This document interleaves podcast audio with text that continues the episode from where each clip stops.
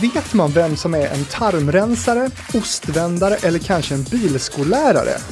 Jo, man utsätter en grupp människor för tester på bästa sändningstid och låter en panel gissa vem som jobbar med vad. Minns du upp till bevis, Sofia? Nej, jag minns inte. Är du säker på, har jag gjort ett program som heter Upp till bevis? Nej, eh, Upp till bevis det sändes med Sven Melander som programledare 98 till 2000. Sen tog Pontus Ströbeck över 2001 för att efterföljas av Elinor Persson mellan 2002 och 2003.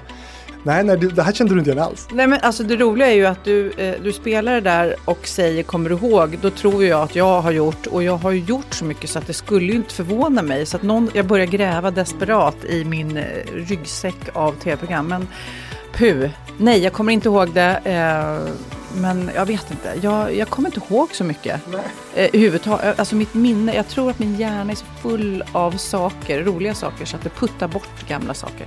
Och det kanske är bra. Ja, var det ett bra program? Ja, men jag tänkte snarare att det här kanske var ett sånt där program som, som du skulle kunna ha lett. Mm, kanske. Eh, om du säger att det var tävling och lek och, och se om man klarar av det, underhållning. Jag gillar ju sånt, jag dras ju till sånt. Det gör jag. Trots att jag nu gör ett program som är väldigt långt ifrån det.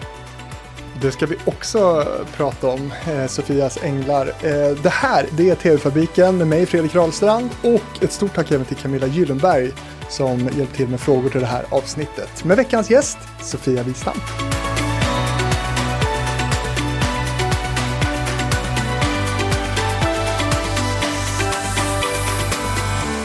Mm, det är så roligt också att nörda lite. Alltså jag gillar ju nördar generellt. Men att tv-nörda och antar jag de som lyssnar på det här gillar tv. Eh, har lite koll kanske på mig och det är kul att tillsammans med dig grotta lite i vad man faktiskt har gjort i typ 27-28 år. Nästan 30 år. Nästan 30 år har jag jobbat med tv och det var ju inte meningen, det var ju bara på skoj liksom. Ja, du, vi ska snacka om, om dig och ditt tv-liv en, en timme nu och nu sitter vi här på uh, Discovery, eh, kanal 5 i Stockholm som precis har ja, ganska nyinflyttade här nära Frihamnen. Vi sitter i något slags uh, litet konferensrum. Ett konferensrum, jag är väldigt sällan här. Man tänker ju att man ofta är som programledare på sin kanal men det är ju inte jag för att jag gör ju, producerar ju så mycket tv ute i landet med Sofias Änglar så jag är väldigt sällan här. Andra gången tror jag med dig här. Ja. Och en kanelbulle för det är kanelbullens dag. Mycket viktigt. Mm. Men du, hur känns det att vara på kontoret då? Eh, kontor och jag går liksom inte riktigt ihop. Jag har provat eh, någon gång i livet, för innan jag började med tv då för över 30 år sedan så var jag fotograf. Så att jag har alltid haft ett väldigt rörligt jobb. Jag behöver, tror jag, röra på mig. Du kommer säkert märka det om en liten stund så, så har jag svårt att sitta still det märks. Men eh, när jag var på kontor, jag jobbade på utveckling av tv-program eh, något halvår. Och då var jag så fascinerad över att folk sitter, de pratar skit, alltså pratar inte jobb utan pratar skit. Det är en del av den kreativa processen såklart. Men så äter de lunch en timme, en och en halv, de fikar. Ja, det är så mycket tid. Jag skulle vara så frustrerad om jag eh, var chef som betalar pengar för de här människorna som ska sitta bara. Jag är mer kreativ i rörelse. Ja. Du kanske inte ska vara chef? Eh, jag ska nog inte vara chef, eller framförallt ska jag inte sitta på kontor. Du, det här känns ju lite speciellt också för att du har ju din egen podd, mm. nämligen Wahlgren och Wistam som startade 2015 och du gästar inte så många andra poddar. Är första jag gästar, ser det som en komplimang. Nej, jag får ju frågan, både om jag och Pernilla vill gästa då som poddare, andras poddar, men det, jag vet inte, vi, vi, det räcker för oss tror jag att uh, ha vår egen podd. Det, det, det, blir bra. Mm. den, den fungerar och rullar på så att det känns som att eh, vi behöver inte. Jag, jag tycker generellt har det blivit efter alla de här åren också att intervjuer och att prata mycket om sig själv eh, är rätt tråkigt. Eh, men jag ska försöka att inte eh, ha tråkigt nu. Men för att det här är roligt, nu pratar vi om någonting som jag gillar att prata om. Om dig? Om mig. Men ofta när det är intervjuer så är det verkligen så här eh, hur börjar det? Berätta. Och sen ska de prata om Orup. Och sen ska de prata, och du vet att det blir väldigt mycket samma sak som man är så här, men du kan googla mig så får du reda på allt det där. Och det är en utmaning såklart att intervjua någon som har blivit intervjuad mycket. Mm. Att hitta nya vinklar. Lycka till! ja, vi får väl se hur det går. Men du, det här är ju då en, en podd också. Ni gör också en i, i veckan. Innehållsmässigt tycker du, när du gör podd då, från en poddare till en annan. Ja. Har ni liksom, tycker att det är lätt eller svårt att få ihop den där, den där podden varje vecka? Eh, nu har vi hållit på i fyra och ett halvt år så nu har vi ju rutin på det. Eller vi, jag kan säga att jag har rutin på det. Eh, jag eh, skissar ju, man är ju alltid på jakt efter ämnen. Vi får otroligt mycket feedback från lyssnare. Vi har fasta moment som man ofta kan vila på. Eh, från en poddare till en annan så, så vet man ju då att då behöver man inte uppfinna hjulet varje avsnitt. Så det är väldigt skönt att ha fasta moment. Eh, och sen så hur mycket jag än planerar och strukturerar upp den här podden så kommer ju Pernilla och har haft analkramp eller har varit eh, full eller eh, har träffat någon kille. Ja, du vet, allting bara ställs upp och ner ändå och blir så härligt och underbart. Så att även fast jag planerar så är det ändå hon som ger kryddan. Liksom. Ja. Men du är ordningskvinnan. Ja, eh, sen vet jag inte hur det blev så. Men det är ju roller man tar liksom. Utan mig hade det inte blivit någon podd. Men utan henne hade det inte blivit en så bra podd. Nej. Men trivs du med det då? Ja, nej men det, det är fantastiskt. Ja, nu, just nu är hon i Las Vegas och var borta en vecka. Och då känner jag att jag längtar efter henne. Så jag, imorgon poddar vi och då längtar jag. Vi har väldigt mycket att prata om nu. Så det, vi laddar upp liksom. Kan jag tänka mig. Eh, Pernilla då, din poddkompis, har ju också ett framgångsrikt eh, tv-koncept, Wahlgrens värld.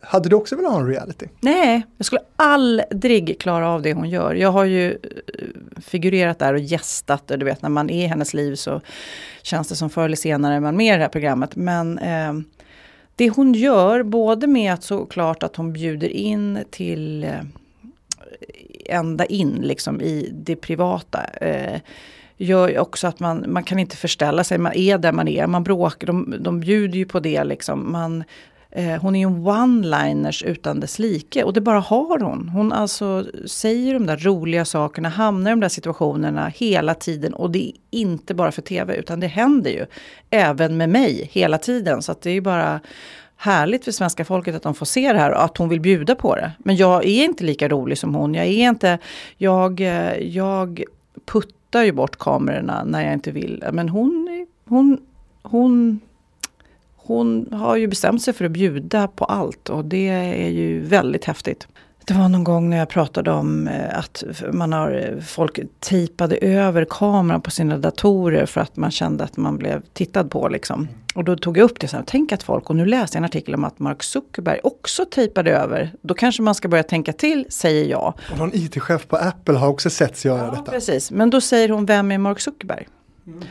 Eh, och då tittar jag och Kid på varandra som är med och vi bara säger jaha och sen så förklarar vi vem Mark Zuckerberg är och så vidare. Och sen efteråt så frågar jag, vill att vi klipper bort det där? För att hade jag själv haft en blackout och glömt bort vem till exempel Mark Zuckerberg är då kanske jag hade velat att det klipptes bort, du vet. Jag har ju chansen att eh, inte framstå som eh, väldigt glömsk då.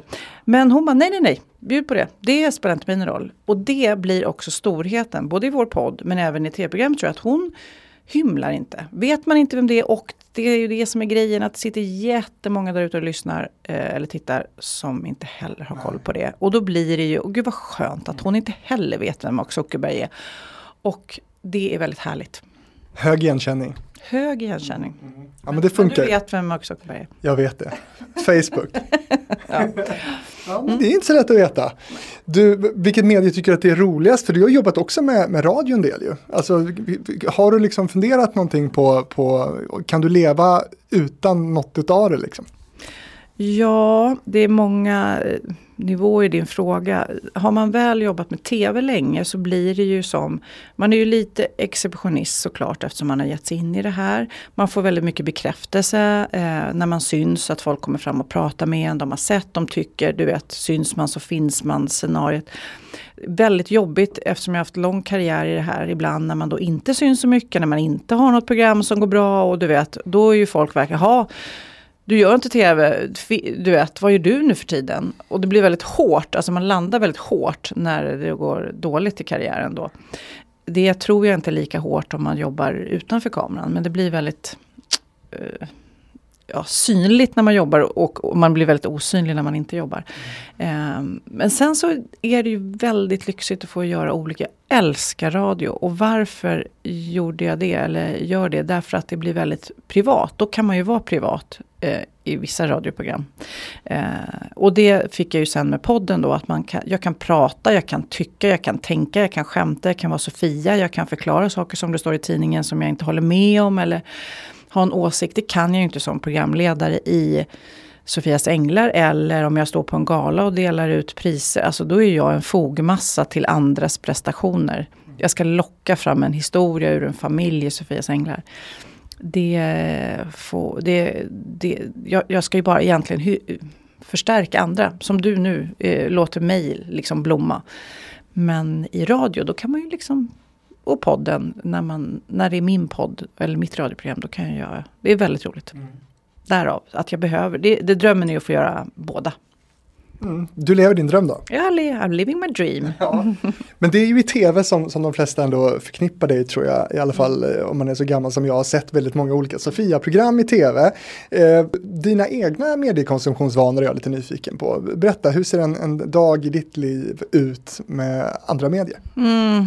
Jag kan säga att jag lyssnar på eh, ljudböcker väldigt, väldigt, väldigt mycket. Jag konsumerar nästan alltid och då ibland frågar folk varför lyssnar du alltid på någonting? Är, är du rädd för att stanna upp och tänka liksom? För det är det man tvingas till när det är tyst. för att jag lyssnar på ljudbok. Varje gång jag kör bil, varje gång jag promenerar, varje gång jag är på gymmet så är det alltid, någon, det är alltid något mordmysterium eller något jag ska lösa. Vad lyssnar du på nu? Mm, just nu så, ja, ja, jag kan titta, någon deckarserie, en svensk deckarserie om en läkare uppe i Sundsvall. Nu, nu är det säkert jättemånga, jag kommer inte ihåg vad han Har du så favorituppläsare, alltså i ljudboksgenren? Stefan Sauk eh, tycker jag är grym. Um, sen eh, Marie Rickardsson, ja det finns ju många bra. Men, eh, sen så i alla fall så tittar jag inte kanske så mycket på tv. Jag tittar mest på Dplay. Jag försöker titta på Sofias Änglar mer för att det är ett hantverk som man på något vis eh, ett så ser man, eh, att göra tv-program spelar man in väldigt mycket material och man ser vad som används, vad som blir bra. Mm. Gud vad skönt att du säger det här så att du inte är en sån där som säger nej jag, jag, tittar inte på mig själv, på mina egna grejer. Jaha, nej, det, bör, det, det första, om, när jag då börjar för 30 år sedan snart så så var man ju kanske första året, oj, nej men gud eh, vad jag ser ut bakifrån eller åh vad jag, eh, vad hemskt när jag säger så här. Sen så blir man ju väldigt, det blir inte den stora grejen utan det är mer att tv-programmet som vi alla kämpar för som ska bli så bra som möjligt. Det är ju många, det är ju liksom nästan hundra pers som som gör ett tv-program från casting till inredare till hantverkare, just Sofias Änglar men även många andra program då vill ju vi alla att det ska bli så bra som möjligt. Och då så, eftersom vi spelar in så mycket material, eller så mitt, mitt samtal med den här mamman som har förlorat sitt barn. Eh, där eh, två minuter används av ett 20 minuters samtal. Då är ju liksom att hur har jag kommit fram dit? Vad är det de använder i det här samtalet? Och hur kan jag göra bättre nästa gång? Om man ska vara ärlig. Så att därav att det är bra att titta. Jag kanske inte ser alla jämt men jag försöker att se alla. Och det, du jobbtittar liksom? Jobbtittar och jag är fortfarande väldigt fascinerad över att det bara blir bättre och bättre. Det är ett riktigt bra, unikt tv-program faktiskt. Mm. Sjukt jobbigt att göra dock men det, det är väldigt bra så det är värt det. Jobbigt att titta på också ibland kan jag säga jobbigt att titta på. Jag gråter ju, du vet min man bara tittar på mig. Men sitter du och gråter åt att du gråter? Va? Är det, det är liksom så här trippelgråt liksom. Mm. Nej men annars så försöker jag titta på nyheter, lyssna på nyheter och... Vad, vadå, vadå, vadå för nyheter? Ja, antingen på tv eller i tidningarna försöker jag få och jag gillar ju typ Svenska Dagbladet när man har så här prenumerationer, man får push, man får så här det första man får på... Det blir ju den moderna morgontidningen liksom. Mm. Jag, så att jag inte ska missa någonting liksom. Nyheter i tv då? Uh, nej, ja. När, när, när jag, har, jag tajmar inte mig, som förr i tiden när man satte sig och tittade, så är det ju inte nu. Nu är det mer så oj vad bra, jag sitter nu precis när det börjar. Liksom. Mm. Uh, men jag är dålig konsument, jag är till och med dålig skulle jag säga på att uh, titta på um, serier, alltså Netflix-serier. Och, så. Sånt som alla pratar om. Sånt som alla pratar Jag försöker ibland men så, ibland så tar det upp för mycket också i mitt huvud. Så att jag, jag är en dålig konsument faktiskt. Mitt första minne av dig Sofia, det måste nog vara Rallyplaneten. Mm, så du missade Sofie Propp? Mm, ja. På gränsen där? Ja, för det var ju det. För att det var, jag träffade precis idag en tjej som hjälpte mig med min nya telefon. Mm. Och då heter ju min telefon Sofie Propp. Hon bara, vad är det där Sofie Propp egentligen? Och jag bara, ja nej det var ju ett barnprogram så det är ju för, fortfarande väldigt många som kallar mig Sofie Propp eller Proppen eller så. Och ditt företag heter det? Mitt företag heter Propiversum. Mm. Som, men eh, då fick jag förklara för henne då att det, ja, det var mitt första tv-program som, som blev väldigt stort till väldigt liten budget då. Eh, I början av 90-talet. Så fyra år tror jag höll på och reste i rymden och stred mot rymdhjältar. Sen var det Rallyplaneten. Och det är roligt med Rallyplaneten för då skulle jag ha någon att göra det med och då kastade jag ut eh, David Helenius. Så vi hade ju så här eh, casting och han gick på Kalle Flygares teaterskola och det stod mellan honom och en annan kille och sen så fick han chansen. Upptäckte du David Helenius? Eh, precis, jag vill ju gärna säga det men det såklart så hade han säkert hittat en annan väg in. Men det var första programmet han gjorde med mig i alla fall. Mm. Och det här med slime du, mm. slime never gets old känns det som med, med barn. Vad är grejen med slime? Vad är grejen med slime? För er som inte såg det här programmet då kanske vi ska förklara att det var ett tävlingsprogram för barn i något inköpt format. Där det var en typ en swimmingpool fyllt av slime som ungarna bara drömde om att få bada i. Mm. Även min egen son som faktiskt fick komma dit och, eh, och bada och tyckte inte alls det var så mysigt som det han hade drömt om. Här kommer rallyplaneten. Vi anropar tuffa lekar, kluriga frågor, slimande grejer. Snurra planeten! Välkomna Kinemo ska ni vara och till världens oj, roligaste, universums roligaste planet, rallyplaneten. David, Förlåt, jag där är du! Jag somnade i labyrinten vet David, du. David, David, David, du har glömt byxorna. Oj,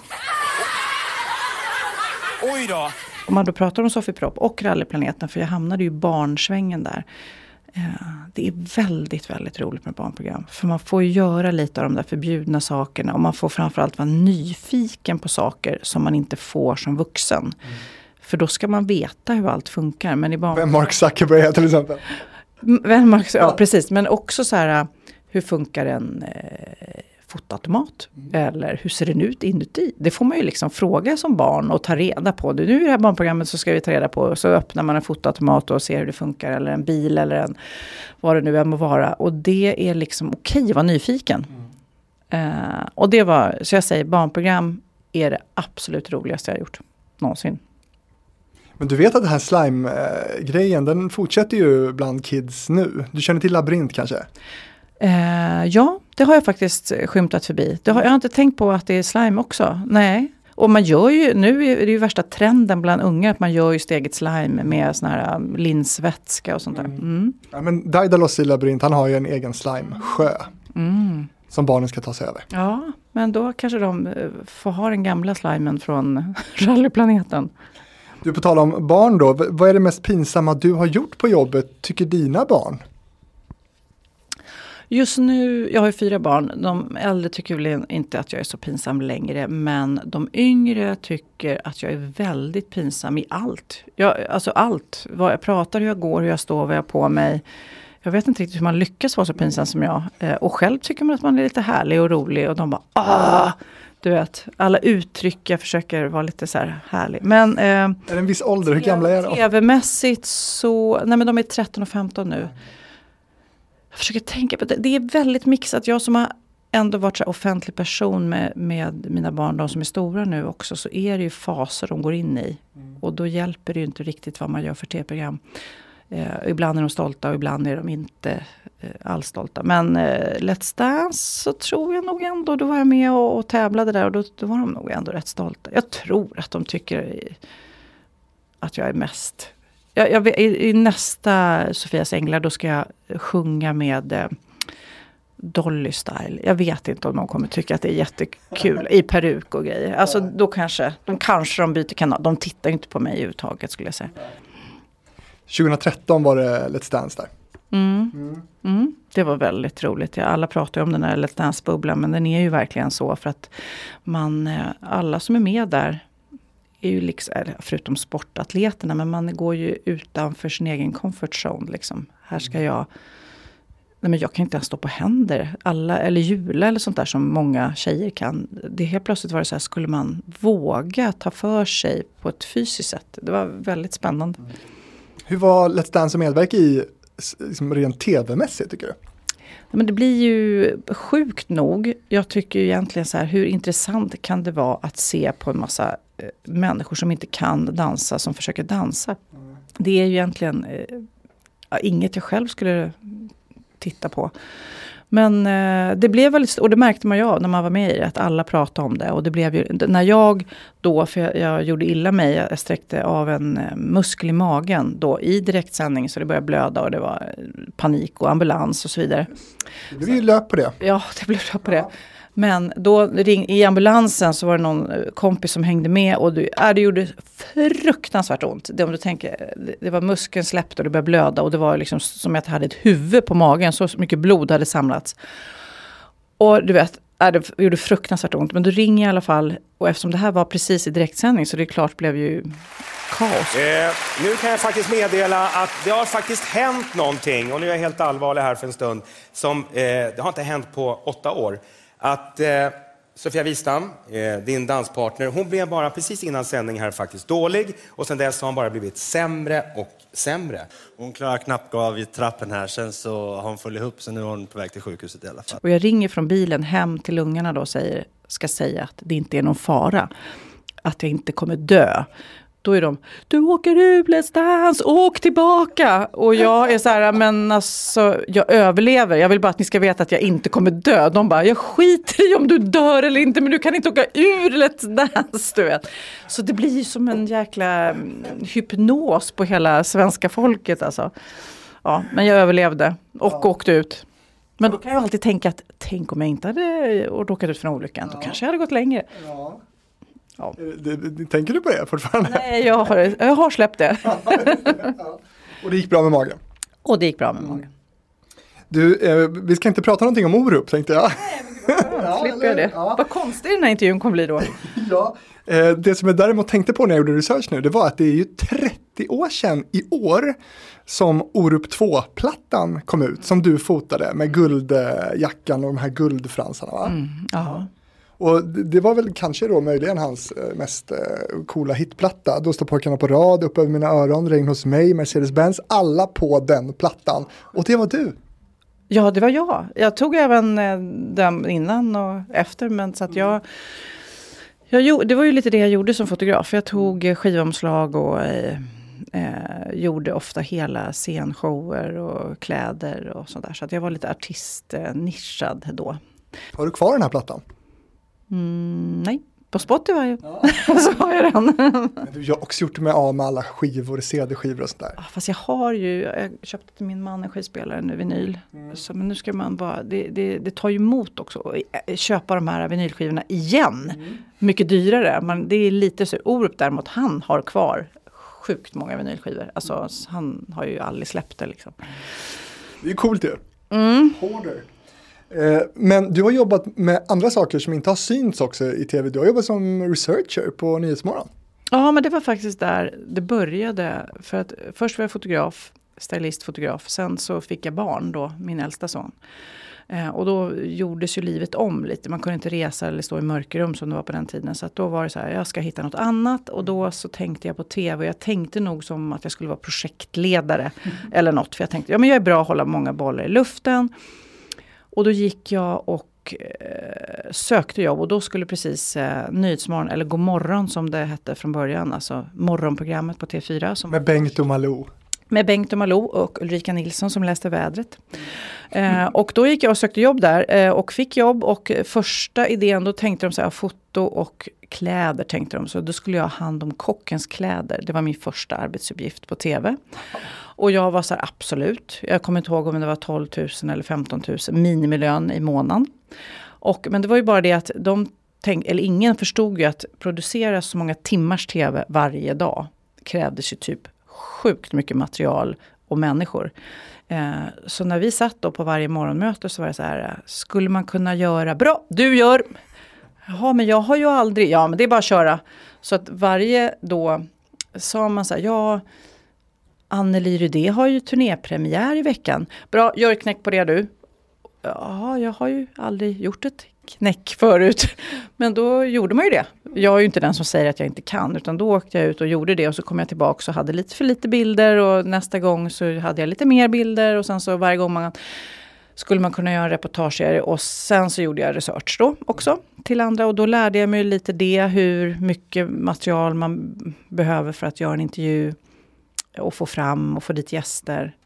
Och sen så relativt snabbt så kom de på att de ville ha ett barnprogram. Och då var ju första idén att eh, Ulrika Nilsson då som var vädertjej skulle göra barnprogrammet. Men eh, eh, det funkade inte så bra. Eller hon tyckte inte det var kul och det, ja, det funkade inte. Och då fick jag frihänder. Och då började jag och tänkte, okay, hur vill jag göra då? Och då hade jag någon idé om att jag skulle slänga tårtor på folk. Så då gjorde jag det. Så det började. Men sen tror nästan eh, att Knesset som jag var, var, innan, eller var det precis? 95. Samma 95 var det. Tack för årtal, jag är så dålig. Men alltså Knesset kom också, det blev ju en superkult-kult. Alltså många, många år efteråt. Det var ju då en ZTV-serie med Christian Lok, mig, Olle Ljungström, Eva Röse och eh, Johan Widerberg tror jag var som eh, blev en kultserie och du vet, fick, vi fick framsidor på svenskan och DN och du vet, det var ju stort, fast det var ett jättelitet program så blev det väldigt stort.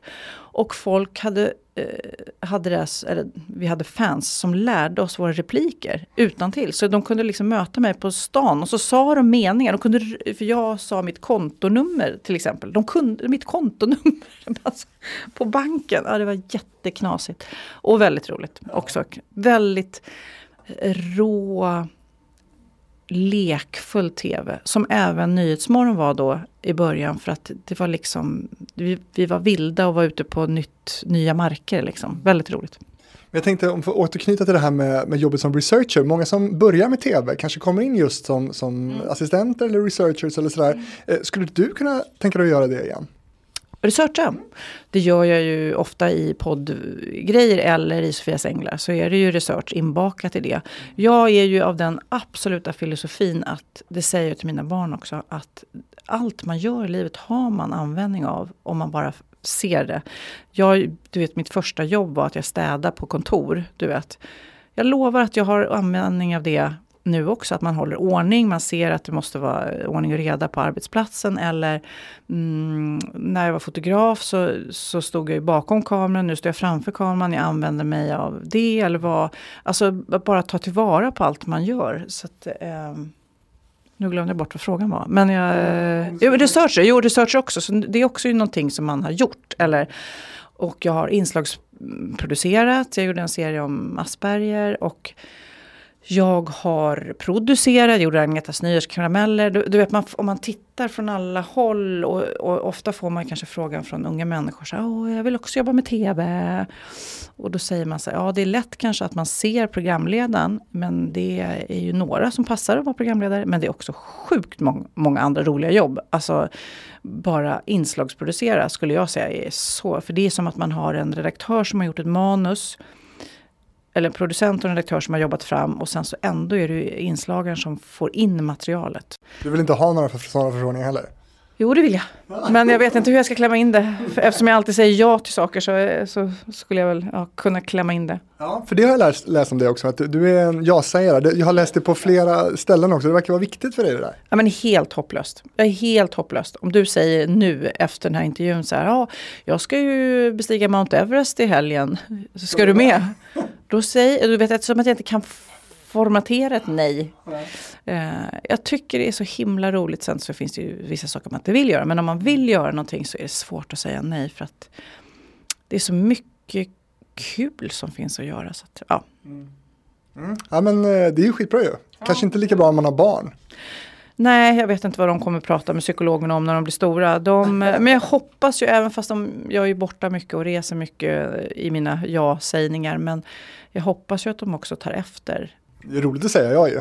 Eh, och du har sagt ja många gånger, till exempel i, i tv-sammanhang där du då har sagt ja till att leda program som Tittarnas Television, När och Fjärran, Grammisgalan, Top Dog, Hus i Helvete, Temptation Island, Sveriges smartaste barn, Wipeout och så har du suttit i Talang-juryn också 2008. Men vi ska snacka Stadskampen nu. Mm. 1997 till 2001 gjorde du det programmet och det var ju en, som du nämnde, som vi var inne lite grann på, det var ju en jättestor produktion som du och Staffan Ling gjorde i TV4. Och det var Peppe Eng och Thomas Ravelli också som var eh, domare i de här tävlingarna. Det som var häftigt med Stadskampen var ju att det bla, man liksom spelade på det här äh, lokalpatriotismen som finns. Liksom. Linköping, Norrköping, de är nära varandra men vilka är bäst? Liksom. Och så gjorde man tv av det. Så, och så det var ju som ett enormt bygge på torget i stan och så tävlade man då ett, ett bortalag och ett hemmalag. Och sen så, när vi, jag tror att det var ett belgisk format tror jag som de köpte. Så när vi testade första gången, första programmet, då var det ju också uppgifter som skulle delas ut till tittarna. Ni ska komma ner till torget med någonting då som vi hade hittat på. Och då var vi så här, gud vad kan vi hitta på eh, som ens är möjligt? Och då tror jag vi tog dörrar i första. Hur många kommer ner till Stora torget med dörrar? Ska vi säga 50 dörrar, 100? Jag lovar, det kom 500 dörrar. I ett program hade vi flaggstänger. Folk skruvade ner sin flaggstång för att komma med till ett tv-program. Folk är störda. Åh, knasigt. Och vi hade liksom, det var någon, något program vi hade djur och då var det liksom en lista, du vet, så här, orm, katt, hund, eh, spindel, du vet, så här, blablabla. Och så hade vi allt, eller Linköping säger vi, eller Norrköping, eller vad det nu var för stad vi var i, hade fått alla djur, men det fattades typ en skorpion säger vi då, eller något så här jättesvårt.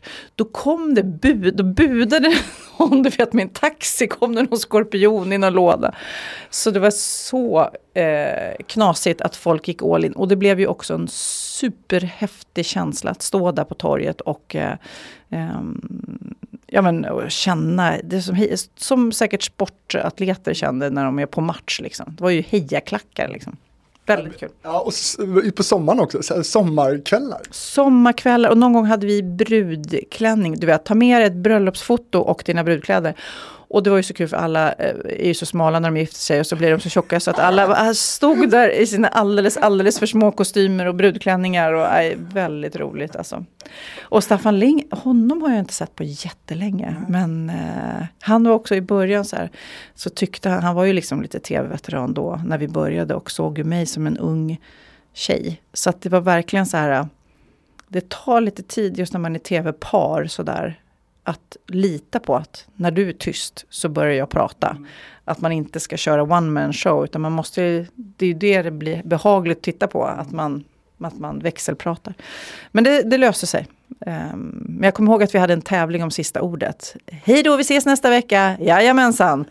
Hej hejsan svejsan. Du vet, så här, vem, man kan inte säga hej då hur många gånger som helst. Att det var så här, vi ses. Ja det gör vi. Och så till slut är ju tiden slut. Så att det, ja. Då får ni höra på Pappa Di, vi kommer att ha shebang. Åh, det kommer bli hur bra som helst, hur spännande, precis som det alltid är i Och glöm inte internettävlingen. Nu lyssnar vi på du och jag. Och så tar Jajamensan. vi nya tag i Umeå. Hej då! Hej, tack för ikväll. Vad plockade jag upp här nu? Var, var, var det kärvt i början alltså med dig och Staffan? Ja, men det, nej, det var aldrig att vi bråkade eller var så. Men däremot så tog det ett tag innan han litade på mig. Att jag känner att du kan lita på mig. När du är tyst så börjar jag prata eftersom vi har ett manus som vi följer. Liksom. Eller när saker, det var ju mycket, just det var ju mycket också improvisation eftersom saker hände. Liksom. Ja, för jag, såg nog er som ett riktigt radarpar där till slut. Ja, nej men vi jobbade, det tog några, några somrar. Sen så, var, sen så var vi ett bra par. Och sen hade du någon grej där också, minns jag, i, eh, i varje stad ni var i. Så skulle du köpa din klänning i den staden. Mm. Nej, men jag gick runt och eh, det var ju en bra anledning att shoppa då. Nej, men det, blev, det, var, ju, det var ju roligt. Men det, ja, det gick ju alltid. Men det blev ju, det var ju inte så jätteextremt eh, gal. Det var ju inte galaklänning. Det var ju en fin sommarklänning typ. Där, men Du, hade det här gått att göra idag det här tv-programmet när liksom tvn inte liksom kanske är riktigt samma lägereld som den en gång var? mm, intressant. Intressant. Kanske inte. De försökte en gång utan oss. Eh, och det gick det ju inte med. Jag vet inte om det var det eller om produktionen hade ändrats. Men eh, nej, det kanske inte är samma tv-kraft som det var då. För då var det ju verkligen alla var där liksom. Nej, du, du var nog rätt. Det kanske inte är lika starkt fortfarande. Men Melodifestivalen funkar ju. Och är stark. Stadskampen kanske inte var riktigt lika inarbetat som Melodifestivalen dock. Nej, men om vi inte hade släppt greppet om dem så kanske det hade varit det. Ja. Ja. Men eh, det låter ju dyrt också på pappret detta. Ja, det var ju TV4 va, så det var ju sponsorer inblandat då. Ehm, och då gjorde de ju, de hade ju sån eh, som eh, punchline eh, TV4 en del av Sverige. Och då så blev det ju också att de hade, jag tror att det var Loket som gjorde någon aktion och det var lite andra program som åkte med på turnén. Så att egentligen så var det som en reklamturné för kanalen. Så det var ju rätt intressant tänk faktiskt. Det är skitsmart ju. Och barnprogram och de hade ju eventtält och så att det blev ju verkligen ett happening och väldigt fokus på deras program. Hade det varit något för dig igen? Ja, gud. Fast jag älskar kanal 5 så att jag, då får kanal 5 eh, för de är, jag har ju faktiskt hoppat runt, jag har inte varit på SVT men jag har ju varit på t- fyran, trean och nu femman väldigt länge. Men eh, vad ska man säga, klimatet på femman och människorna och, eh, är väldigt, väldigt härliga och väldigt proffsiga. Det skiljer sig så mycket alltså. Det gör det på något sätt. Sen så kommer ju folk och går. Men det är också stora kanaler. Har ju sina problem. Det gäller och eh, jag gillar ju ofta så raka besked och eh, diskussioner och inte hålla på och ducka eller eh, lulla in det mycket. Så att, eh, ja. Men det är lätt att säga när det går bra kanske, jag vet inte. Fame Factory ändå. Fame Factory. Nej men gud, jag har inte tänkt på Fame Factory på länge. Jag tänker ofta på Fame Factory. Ja, Vem, vem exakt eh, tänker du på? Eh, tänker du på... Ja, men Den vill jag hålla lite på. Eh, vi kan bara eh, säga då 2002 till 2005 i TV3 då. Fame Factory och det är någonting som jag verkligen förknippar dig med faktiskt. För jag tittade slaviskt på detta. Så det här måste vi prata om, både TV3 och Bert Karlsson, Skara och Rosers salonger. Eh, men ska vi börja med att prata just det här som vi var inne på lite, att du har jobbat på många olika kanaler. Här kommer du då från, från TV4 eh, och kommer till TV3. Hur, hur var den övergången? Den övergången var att Bert Karlsson ringde. Jag kommer exakt ihåg var jag stod. På ett bad vid en swimmingpool på Lidingö där jag bor. Och eh, Bert ringer och han ringer inte mig så ofta. Vi har ju ändå haft lite kontakt med artister sådär när jag var fotograf. Men det var, ja det är Bert Karlsson och ja, värsta programidén va. Och, och då var jag så här, eh, fyran visste väl inte riktigt hur de skulle använda mig då. Så det var, ja men ja okej, varför inte? Och jag gillar, älskar ju svensk musik och ehm, det kändes som ett äventyr. Dock så kändes det ju inte alls, för då hade ju ett program som heter Popstars gått innan. Kanal 5. I kanal 5 var det, ja. Och då ehm, tänkte man, ja, ja det kan ju aldrig bli lika stort som det liksom. Och då hade ju inte Idol hade inte gått eller något sånt där. Så att det, vi var en liten underdog. Eh, men det blev ju en megasuccé rätt fort. Eh, på, för TV3 verkligen en stor succé. Så att det blev ju, som det ofta är kan jag säga på kanalen när någonting går bra. Så ska de maxa det. Då ska de inte göra eh, tio avsnitt per säsong. Då ska de göra, då blev det ju plötsligt varje dag. Eh, det var veckofinal på lördagar, tror jag, eller fredagar, lördagar. Och så var det varje dag i veckan innan så kunde man se hur de arbetade i skolan och göra. Så att de max, jag var ju inte involverad i alla delar utan bara på finalen. Men det skulle göras så många program. Och vad händer när man gör för många program? Då vattnas sig ju ut lite. Så jag tror att det var därför det dog kanske en lite för tidig död. Nu körde vi tre år va, men det var ju, sista säsongen var ju sjukt många program. Fyra säsonger var det. Fyra säsonger. Men, men för dig då, du var programledare för de här veckofinalerna. Eh, och då åkte du ner till Skara där helt enkelt. Handlade till Skara. Fortfarande träffar ju folk så här, det var någon fotograf nu, för det är ju roligt i den här branschen, man träffar ju folk. Ja men ja, vi jobbar på Fame Factory, ja ja ja. För mig var det ju lite speciellt, men Bert eh, brann ju för både de här skolorna och för de här eh, eleverna måste jag säga. Om man nu ska kalla dem elever. Men de var, han, eh, säger vad man vill om Bert, han är eh, supergullig. När det gällde det så var han så inne och brydde sig om dem jättemycket. Eh, så att, och de eh, bodde ju där, de här eh, eleverna som sjöng och dansade. Det var ju verkligen som en Fame-skola och eh, all in. Och det blev ju många som faktiskt håller sig kvar där med Jessica Andersson och fan som, ja, ja. Många i branschen fortfarande i alla fall. Många i branschen fortfarande och många undrar man vart tog de vägen? För det vore kul att veta. Vem då? Eh, nu tänker jag på han Marcus som sjöng barfota. Landgren. Ja, vad hände med honom? Han var med i Melodifestivalen 2003. Var han? Men, Television tror jag hans låt heter.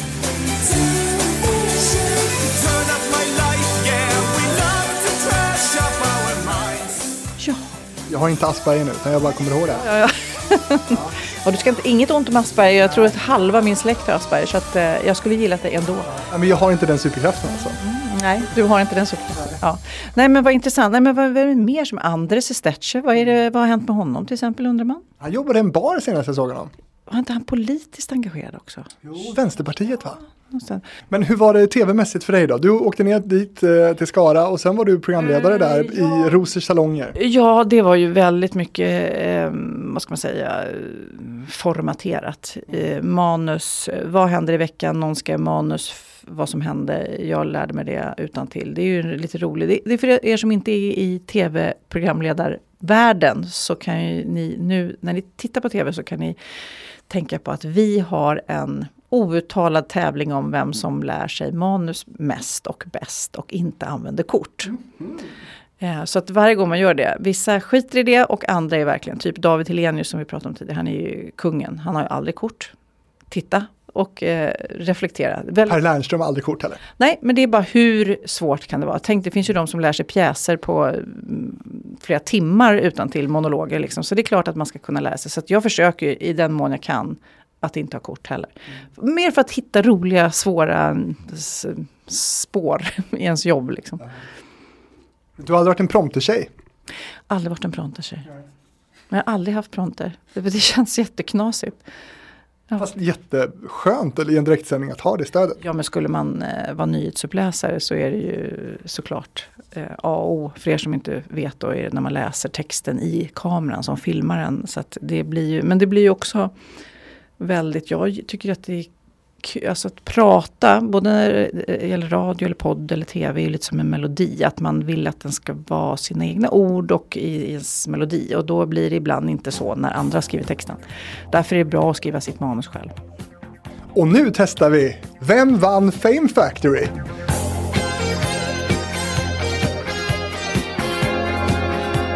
Du Sofia, hur har du koll på vinnarna här? Säsong 1, vem vann då? Ma- Magnus Bäcklund. Yes, säsong 2. Anders, Anders, Anders, Anders. Vad, honom undrar vad hände med honom? Anders Johansson heter han, men han har bytt namn till Fernet nu. Ja, ja, ja. Han, jo, han är Facebook-kompis med mig. Han är värsta träningskillen. Han är så här PT. eh, Ja, han är en superträningskille. Han kanske sjunger när han gör PT, det vet jag inte. Men eh, jag har bara sett att han startar gym och sånt. Mm. Men gud vad kul att du visste det. Säsong 3. Till kille. Men gud, vad är det killar? För där var även Sara med. Sar, vad heter hon? Hon, hon, hon, hon, hon, hon som var med i Melodifestivalen. Nej, Sara Lövgren var med där. Eller var hon med i första? Och sen så hon, hon som var barnflicka till Robert Wells. Vad heter hon då? Som har varit med massor med gånger i Melodifestivalen. Åh, ljuger så bra. Linn nej, Bengtzing. Hon var med då också. Men det var inte de som vann. Nej, men jag försöker prata om annat för att jag inte kommer ihåg. Ja, då var jag höggravid. Alltså jätte, jätte, jätte typ föda i direktsändning eh, gravid. Möjligen om hon var från Åland eller Finland eller något sånt. Men brytning. Ja, just det. Blonda där. ja. Mm. Johan Bäcker. Johan Bäcker. Eh, säsong 4 då, sista som du gjorde, eh, då var det en tjej. Dahlberg? Nej, men hon var med i första. Ja. Sandra Oxenryd, det vet man inte vem det är. Vem är det? tror att hon möjligen, om det nu är hon, att hon tävlade för Estland i Eurovision 2006 eller något sånt. Men det var kanske hon. Gud, det är ju hemskt att jag inte ens ser henne framför mig. Där hade jag en rolig på. I en gång så stod jag på scenen, apropå det här, vi backar bandet till när man gör bort sig. Eh, det är ju direktsändning och det är ju väldigt laddat för det eh, var så att i slutmomentet så var det två kvar i varje veckofinal och det skulle röstas och en åkte ut och en fick vara kvar. Ja, det kanske är så i Idol också, jag kan inte riktigt Idol. Men, ja. Och då fick de sjunga en låt var och sen så var det som en duell och sen så skulle det röstas. Och då står jag där, den ena har sjungit och den andra ska då göra. Och då säger jag, då är det dags att lämna över stafettpinnen till... och alla hörde. Och det var direktsändning. Det var väl typ det pinsammaste, men det var ju inte, man skrattar ju bara. Milt ändå. Ja, en milt. En stafettpinne mer eller mindre. Men du, när vi pratar underhållning här nu, för blir du inte lite sugen på liksom blanka golv igen? Åh, det skulle vara så skönt. Av alla, jag brukar säga det ibland, av alla program, jag älskar Sofias Änglar, jag är superstolt över det. Men alla program som kan bli långkörare, du vet, vi håller ju på med 14 säsongen. Så blev det det absolut jobbigaste programmet. Alltså det, vi pratar ju inte Jeopardy där man sladdar in och ut och gör eh, tre, fyra program om dagen. Eller blanka golv i en skön direktsändning med en sminkös som pudrar en. Inte, väldigt långt ifrån det. Jag saknar det jättemycket. Eh, samtidigt som jag skulle aldrig byta Sofias Änglar mot något sånt. Eh, bara. Men däremot säger jag till mina eh, kollegor här på kanalen att jag vill gärna ha ett annat program också för att få in annan energi. Att det blir liksom, för nu, nu gör vi mellan 30 och 40 program om året. Och varje program är en veckas inspelning. Så att, mitt liv är ju väldigt mycket Sofias Änglar. Eh, så att jag säger det, ge mig ett litet, litet blankt golv kanske. Vi gör ju mammagala och sånt där. Det är väldigt skönt. Just att få lä lära sig ett manus, sätta på sig långklänning, köra en direktsändning. Det, det blir ju en annan nerv. Det är väldigt roligt. Det är roligt. Det är som ett hantverk som man inte vill ta bort, som man kan. Liksom. Okej, då ska vi snacka Sofias Änglar. Mellan 2011 och fram till idag så, så gör du det här programmet som ju är skittufft tycker jag att titta på. Jag har försökt några gånger mm. Eh, och jag är en sån där som, jag gråter ju också när jag tittar mm. på väldigt känsliga saker. Bland annat såg jag ett avsnitt där det var en son som blev eh, jättesjuk eh, och när han höll på att bli frisk då dör pappan och sådär. Alltså det är ju, har man barn själv och sådär dessutom så är det så hemskt fruktansvärt.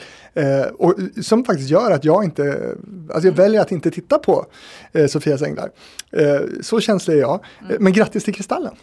Tack, tack, tack, tack. Nej men det finns ju såklart många som är som du. Mm. Eh, och vi försöker, vi skulle kunna göra becksvarta program. Mm. För varje familj är ju i viss mån becksvart. Men eh, vi kommer dit, och jag skulle säga att varje inspelning är mycket mer skratt än vad det är gråt mm. egentligen.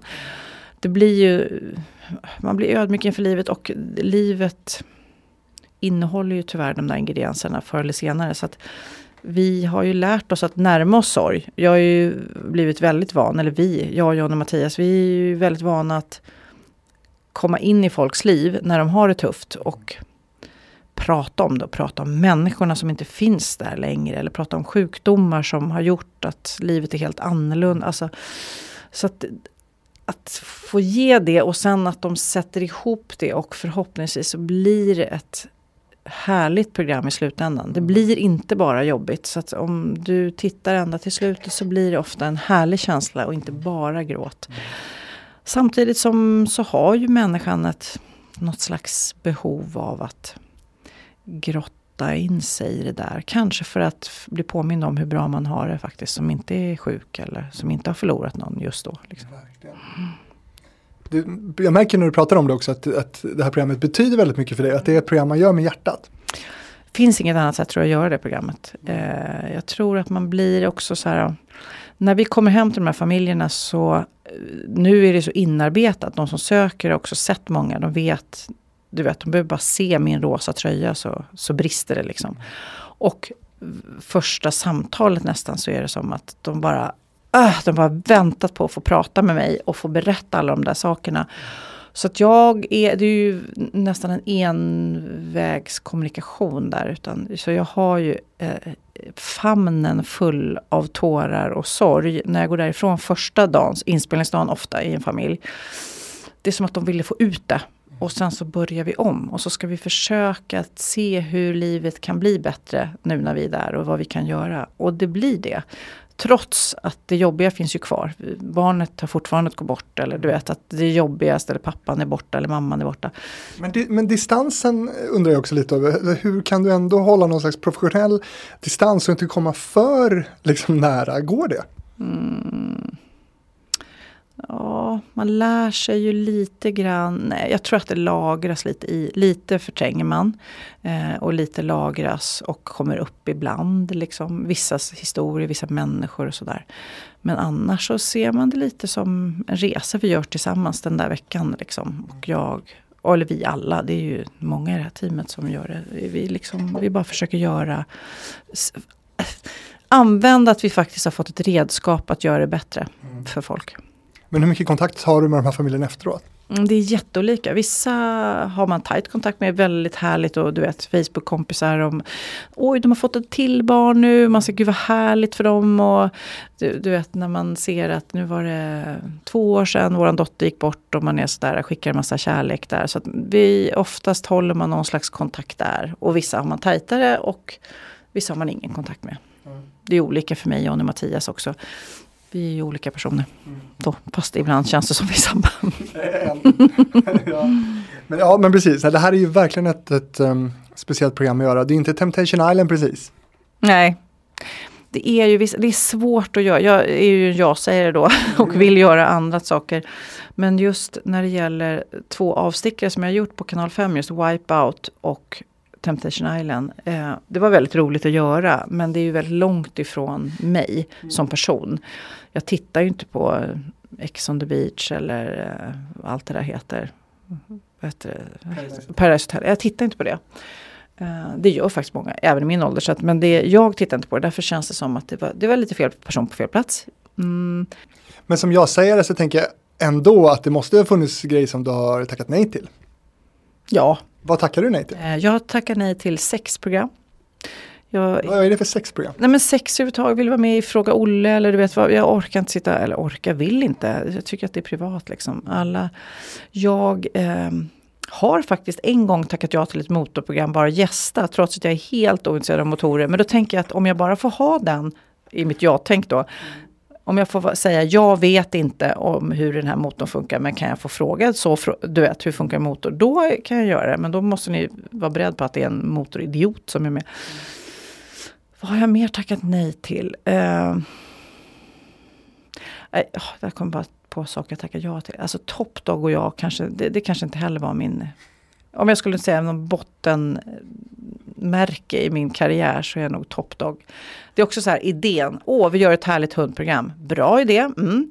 Eh, vi gör det i november när det är snöslask ute och små hundar knappt kan vara ute för de fryser. Ja, inte så här vi gör det på sommaren så de du vet, kan springa i slow motion så öronen fladdrar på en äng. Ja, eller hur? Det ser man ju framför sig. Nej, vi gör det i november. Nej, det var så dåligt. Åh, så dåligt. Åh, så dåligt. Ja. Men eh, ja, då lärde man sig något av det. Ja. Jag tycker hundar är lite gulligare nu än vad jag tyckte innan. Eh, Jag tror att jag ska återknyta lite till eh, det här med Sofias änglar. För, för eh, i en sån inspelningsperiod, jag antar att ni spelar in även nu? Också? Ja. Hur, hur ser en, en Sofias änglar vecka ut för dig? Oj, det är väldigt inrutad faktiskt. Man tror ju kanske inte det. Men det är också samma sak som när man pratar om podden där. Att för att göra det enkelt så är det ju ett, ett byggrek som görs. Folk ansöker, folk eh, går igenom massor med olika samtal för att veta vad de ger sig in på. Att vara med i det här programmet betyder ju också att man pratar om det jobbiga. Man bjuder på, det är det jag ser, att det här är ett program som också visar att man klarar sjukt mycket mer än vad man tror. Men när de har gått igenom allt det här att ja, de här människorna skulle kunna klara det här. Då provfilmas de och Är du med på det? Nej, jag är inte med på det. Jag har ingenting med Karl. Jag får ju väldigt många mejl sådär. Kom och hjälp mig. Och jag fick ett jättegulligt brev. En, hem till mig. Nu är det stickspår här men jag fick ett brev där det står Sofia, Sofias änglar. Ingen adress utan posten visste. Och så står det så här, hjälp mig. Man ser att det är ett barn som har skrivit. Och så man bara, "Haha, vad är det här för jobbigt? Och så öppnar man så här, hjälp mig, min mamma och pappa ska skiljas.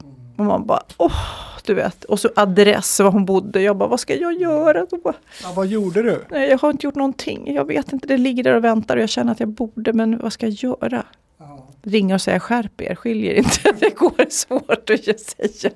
Du måste göra någonting. Men vad ska jag göra? Säg vad jag ska göra! Men du får skriva ett gulligt brev tillbaka och säga något Det, pepp. det går bra ändå. Ja. Mm. Jag har skilt mig många gånger. många gånger, ja, precis. Och jag har barn!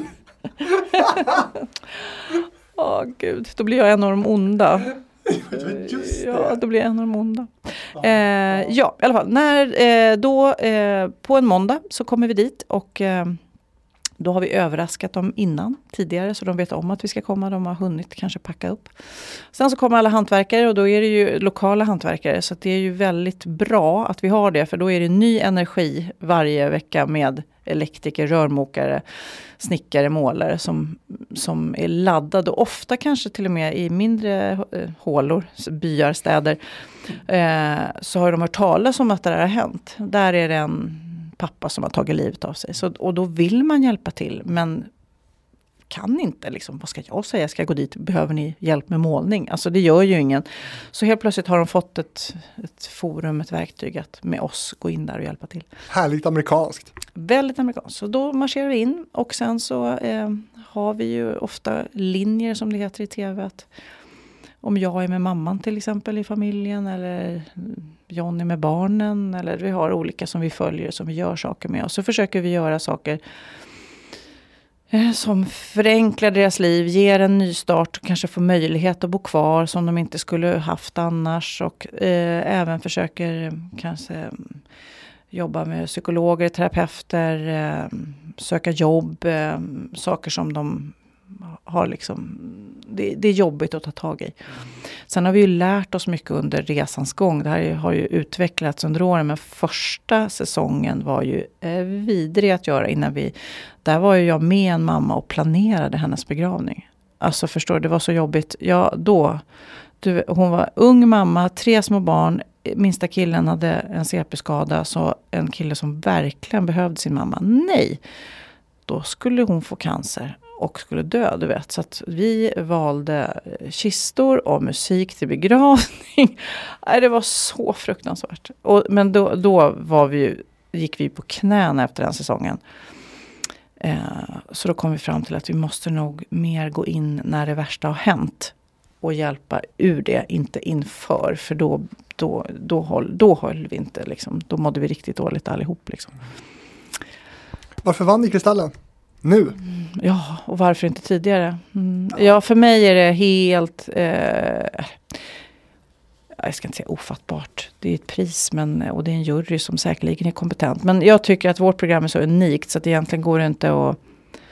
Eh, inget som tävlar mot det. Alltså, inget är likt det här. Du skulle ha vunnit priser, många priser innan det här. Liksom. Framförallt skulle jag säga för, för de som sitter på kontoret och jobbar dagligen med att få ihop det här programmet så är det superhärligt att ha den där gröna glasbiten där och stå och bli som en, som en markering för att det vi gör är uppskattat. Årets livsstilsprogram blev alltså eh, Sofias Änglar och ni sopade till Arvinge Okänd, Middag med mitt ex, Vem bor här och Världens sämsta indier. Har du sett något av de här programmen som ni slog ut? Mm, jag såg lite av Världens sämsta indier. Tycker jag var riktigt kul faktiskt. Ja, det gillar inte jag alls. Nej, jag gjorde inte det. Ja. Det kändes för fake bara, eller för spelat liksom. Ja, men jag såg ju kanske 15 minuter så att ja. ja mm. Det var väl ungefär det jag pallade också. Ja, mm. Jag tror inte på att, att han låg i ett eh, litet, bara på ett golv i något skjul där en natt eller så. Det, det tror inte jag på heller. Nej. Nej. Men så kan man inte göra tv. Fake-tv? Ja. Eh, oj, det är mycket som är fake i tv. Eh, det är väldigt mycket som är fake i tv. Vad är fake i Sofias änglar? Mm. Ja, att vi inte gör det på fyra dagar kanske. Mm. Att vi typ när det är badrum och kök så måste vi ju börja veckor innan för att det ska, vi vill ju inte göra något fuskbygge liksom. Så att, eh, nej, och sen så är det såklart, ibland så vet de om saker som ska hända och så vidare. Så att, eh, ja, lite fejk är det nog. Lite fake. Mm. TV-fake. Du, till sist här tänkte jag att vi skulle snacka lite om, om dig och ditt eh, varumärke och pengar och sånt. Är du bekväm med det? Sing. ja, jag har inte så bra koll men... ja, men tur att jag har det. Pengarna rullar in. ja. ja, hur mycket pengar är det som rullar in egentligen? Nej, ja, just nu så mycket som jag jobbar så just nu så går det bra. Både tv och podd och smycken och influencergrejer så att det, det går bra. Men jag är faktiskt imponerad av dig. Jag inte klara, klaga. Nej. För du gör väldigt mycket och, och Propiversum då eh, omsatte senaste åren här omkring 4,5 miljoner eh, varje år. Och sen är du styrelseordförande i Wahlgren och Wistam AB också som omsatte också runt 4,5 miljoner. Det är jättebra. Ja, jag är väldigt odriven på pengar. Och, jag vet, och det säger jag inte egentligen. Eh, många har ju, man har ju olika driv liksom. Jag har många kompisar som drivs av att tjäna mer pengar. Mm.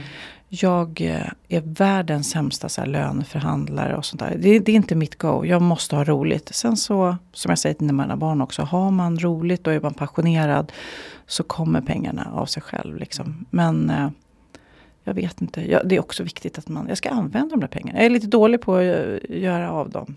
jag måste göra av med dem också. Jag ska. Men du tar ju ut en ganska bra lön varje år så att någonting ja, måste du göra av dem. Men det är dyrt då. Dyrt att ha familj, höll jag på att säga. Dyrt att ha barn. Alltså, va, alltså jag säger det som förälder. Swish liksom. Vad är det för skit? De har fyra barn. Varenda gång de ringer mig så vill de att jag ska swisha. Ja. Alltså det var bättre på förr i tiden. Då fick du ta ut kontanter istället. Och det, kom, det blev ju inte av så att då blev, det var billigare förr. vet du vad du tar ut i lön? Nej, ingen aning. Hur kan man inte veta det? Nej, jag vet inte. Jag har ingen aning. Ungefär 1,1 miljon förra året. Jaha. Det är bra. Ja. Men du, tänker du någonting på, för du, okay, du är inte så liksom, driven vad gäller pengar, men tänker du någonting kring liksom, ditt varumärke, hur du ska framställas, vilka sammanhang du är i och sådär? Tänkte på det när jag, jag har ju då mina smycken som jag är superstolt det känns som ett annat ben. Det är väldigt roligt att ha ett annat ben för då har, får man ännu mer passion för tvn om man bara har det är, jätte, det, är, det är ju rätt nytt, vad vi har hållit på ett och ett halvt år. Och, men man håller på med hemsidor och försäljningssiffror och bilder. Ja, det, är super, det är superroligt att hitta hur det ska gå bättre och bättre. Mm. Eh, vad var frågan? Nu tappade jag den. Jo, men hur, hur mycket du tänker på, kring ditt varumärke. Jo, just det. Och där känner jag också att när jag såg en bild på mig själv och då tänkte jag vad snäll jag ser ut. Och så bara, så, men fan, för på den bilden såg jag väldigt snäll ut. Jag bara, ja men jag är nog rätt snäll. Så kände jag. Jag är en snäll person. Och så känns det som att de här smyckena då sitter ihop med Sofias äng. Då vill jag att, så här, jag vill att människor ska ha dem. Och, och, och, och tänka på, inte mig, eller på det jag vill att de ska tänka på är ju liv och kraft och kärlek och passion och så här. Så det, bara känner jag att det blir mitt varumärke det, smyckena blir det i Sofias änglar, så det, det de ser. Och sen så får de ju humor och knas i podden också. Jag gick i en park häromdagen och så kom det fram en dam till mig och var så här. Um, Åh, jag älskar Sofias änglar, det är så fint program. Så här, jag tittar alltid. Åh, vad roligt, säger jag. Tack snälla. Och då börjar hon gråta. Oh, alltså jag börjar gråta när jag hör din röst. För jag pratar ju i Sofias änglar. Alltså, du kan inte prata, sluta prata. Jag börjar, och jag bara, nej men gud ska det bli så att jag pratar så börjar folk att gråta. Och så bara känner jag, nej men vilken tur att jag har Sofie, eh, podden med Pernilla där folk skrattar. Så nu är det ju så här, hälften som möter mig skrattar eller gråter. Ja. Så då känner jag att mitt varumärke är både skratt och gråt. Mm. Men då måste jag ändå fråga, på tal om Sofias änglar, att man gör det så mycket med, med hjärtat och sådär. Du hade väl inte gjort det ideellt så att säga, men alltså hur, hade du, hur ställde du dig till om, om hade du gjort Sofias änglar på SVT med en tredjedel av lönen? Lätt. Ingen fråga för mig. Jag kommer ihåg när jag var på TV4 och hade ändå varit där i många år. Då var det ju varje år att de kallade in mig och sa, vet du vad? Varje år så brukar man prata om sin lön och kanske höja den. Och jag är så här, jaha, ja, ja, ja, ja, men då ska jag ha mer pengar nu alltså. Ja, okej. Okay. Så jag är, jag säger inte att jag inte tycker det är jättehärligt att tjäna mycket pengar, det är ju såklart. Men jag sliter sjukt hårt alltså. Herregud, jag fick ju häromdagen fick jag värsta så här stickningarna i fingrarna. Jag hade no, jag fick så här kli, ja det började klia som jag har klipulver under huden. Och Jonny tittar på mig och bara så här, du kanske borde lyssna lite på din kropp. Du vet sådär. Ja. Jag bara, jag vet, så nu har jag, den här veckan har varit ledig vecka så jag har tagit, jag bara, nu måste, och det är alltid positivt, det är det. Ja. Så, men det är så svårt för att tänka om allt är roligt, hur kan det då vara jobbigt för min kropp liksom? Mm. Så nu eh, har det inte kliat på hela veckan så nu ska vi se. Mm. Ja, men det, det är väl någon liten signal som Ja, men har du sökt på det där? Eller har du, sö- har du googlat? Nej, men jag har googlat och jag har googlat och det står ju då eh, stress och ångest. Jag känner mig inte stressad och jag har ingen ångest men eh, kanske min kropp har det utan att jag vet om det. Jag vet inte. Går du i terapi? Nej. Jag har gjort några gånger. Min man tyckte att vi skulle gå i parterapi och så här och det har jag gjort. Och det är rätt bra. Mm. Absolut. Ja, man får lite så här eh, verktyg hur man ska hantera problem i vardagen och ungar som vill ha swish och sånt. Men eh, sen så glömmer jag bort det och sen glömmer jag bort de här verktygen och sen så är jag tillbaks och tycker att jag vet bäst jämt. om man som tv-chef lyssnar på det här nu och tycker att så- Sofia, härlig tjej liksom. Ja, hur rekryterar man dig? Vad är det du skulle vilja göra som du inte får göra idag? Oj, men det har jag en så tajt dialog med min kanal så det är ingen idé. Men eh, jag har mina så här, jag har mina som jag inte tänker berätta om exakt, men mina tv-format som jag kämpar för. som jag gärna skulle vilja göra. Jaha, men, men, eh, ledtråd?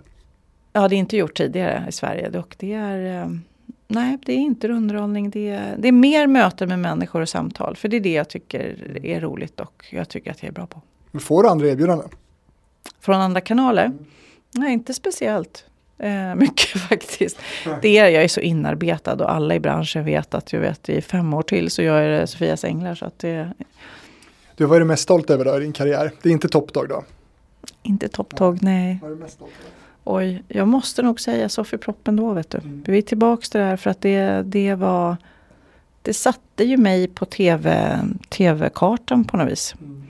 Så att det med delad eh, första plats Sofias Änglar för det förändrar ju folks liv. Det gör ju, man, jag kan ju verkligen tycka att underhållning på tv behövs för alla människor för att man behöver någon tillflyktsort efter en jobbig dag eller ett jobbigt liv eller någonting. Som att bli underhållen, eh, det tycker jag ju. Men eh, Sofias Änglar är mer än så. Det, vi förändrar det på riktigt. Och det tror jag alla som jobbar med det, även här på kanalen och så här, tänker att, tänker att vi får vara med och hjälpa folk. Det är, det är coolt. Det är stort. Det är stort. Sofia Wistam, vad kul att ha fått snacka med dig. Du har gjort så himla mycket, nästan 30 år i tv. Det är svårt att hinna med allt, men var kul att snacka lite Fame Factory igen. Ja, det är skit. Och jag, att jag inte har tänkt på Fame Factory. Men alltså, hur kan det ens... Jag, jag måste... Jag ska sätta mig i bilen och lyssna på så här Fame Factory-låtar tror jag. Ja, det blev ju plattor av det också. Vad har du för favorit då? I Fame Factory? Eh, men jag tyckte nog om eh, Mattias Holmgren, Någonting som kan hända. Den låten är bra. Det kan hända vem som helst. Na, na, na. Det var någon rip-off av, eller en översättning av en eh, amerikansk låt. Gareth Gates. Jaha. På rymmen har du inte nämnt heller. Det var också ett stort. Du var rymmare. Ja, och jagade. Ja, både och. Mm. Det var ju sjukt stort på 90-talet i filen. Nej, jag har gjort så mycket så att det går inte att prata om allt. Vi får ta... Ta en ta, ja, det gör vi. Men jobbar du med tv om tio år? Ja, finns tv kvar om tio år? Mm, det undrar vi. Något sätt så, så jobbar jag, eh, tror jag, med det om om tio år. Sen om det är på, på datorn eller på tjock-tv, som numera är smal-tv, som är sjukt smal-tv. Alltså det är så smala tv-apparater nu, av de här nya som man ser. Nej men alltså tjock-tvn har blivit mega smal. Fabrikspost gmail.com det är eh, e-postadressen som man kan skriva till om man har synpunkter på det här avsnittet eller tips på andra som man vill höra i eh, TV-fabriken. Eh, på Facebook och Instagram finns vi också om man vill se mer av den här podden. Kan man säga så? Se, ja, ni fattar. Sofia Wistam, tack så mycket för att jag fick träffa dig. Tack! Oj, jag har pratat så jag är hes. Vad roligt att få prata om sig själv.